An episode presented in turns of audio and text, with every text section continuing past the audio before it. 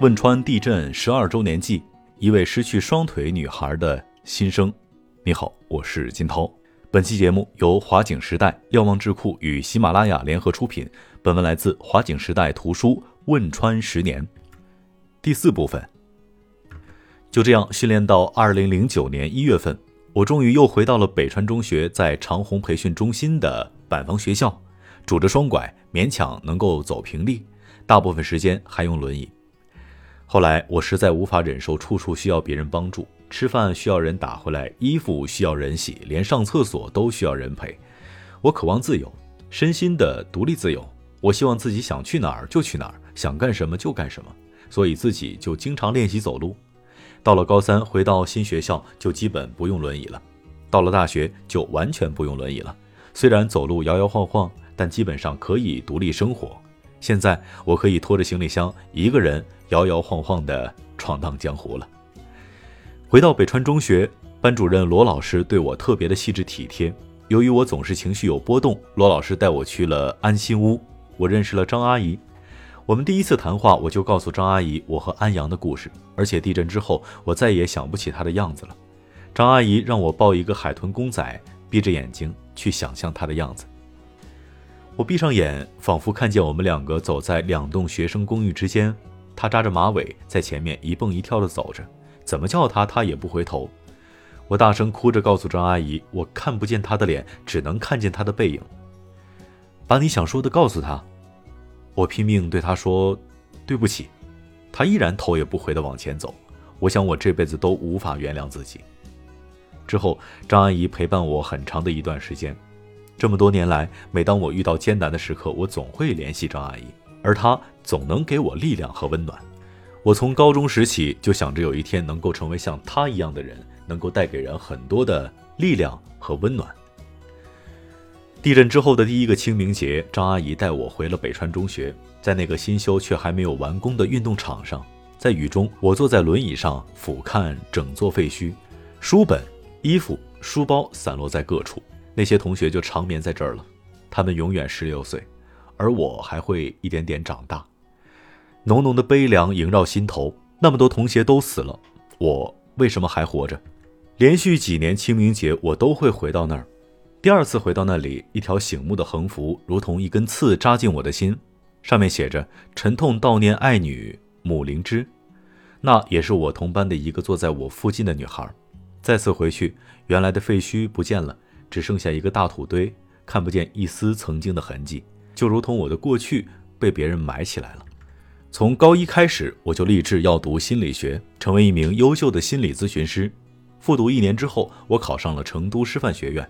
去成都师范学院，离开那群共同经历生死的同学，我时常独自在一个安静的角落怀念高中的时光，怀念那些可以在他们面前哭，在他们面前笑的高中同学。大一下学期，我读了《挪威的森林》。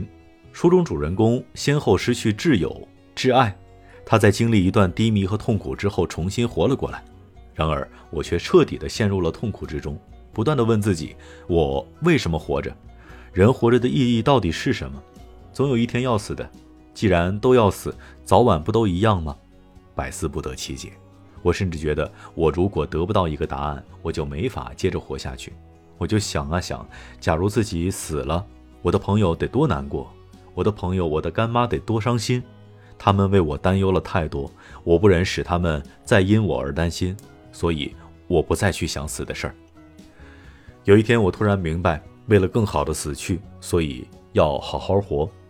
虽然人都有一死，却是不同的死，有圆满的死、凄惨的死、迷茫的死、孤独的死，而我希望我死的时候不会带着遗憾和痛苦离开。想到这儿，便豁然开朗。二零一六年，我考上了北京林业大学的研究生，在北林学习的一年，内心又经历了一次震动，因为奶奶病危，我之前没有处理好的分离场景，通通的涌现出来。我一想到奶奶可能会离开，就止不住的流泪。我想到安阳，想到挺过地震却因为突发心脏病而离开的王菲，想到地震之后不久病逝的爷爷，他们都是突然离开，都没来得及告别，那些悲伤一直堆积在我内心的角落。现在分离的危机把往事通通带了回来，我感觉自己如同那光秃秃的柳枝，像枯死了一样。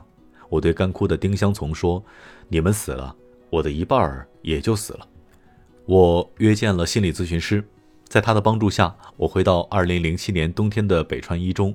进入校门，那两排树木依然整齐挺拔，一切像是什么都不曾发生过。整个校园空空荡荡，但空气当中却弥漫着动人心魄的紧张。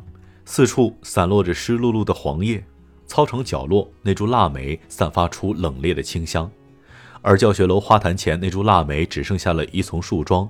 我攥紧拳头，小心翼翼地走上四楼，来到教室，课桌依然整齐地排列着，却没有了往日的欢声笑语。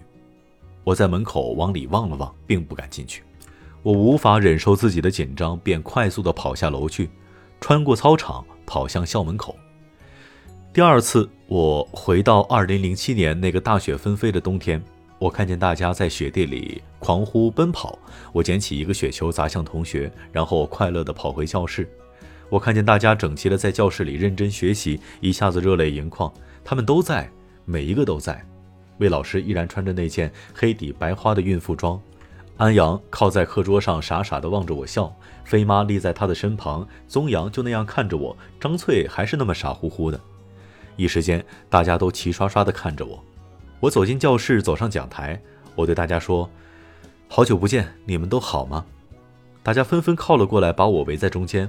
我一个一个对他们说着那些没有来得及说的话，那些遗憾，那些抱歉，那些愧疚，那些不舍。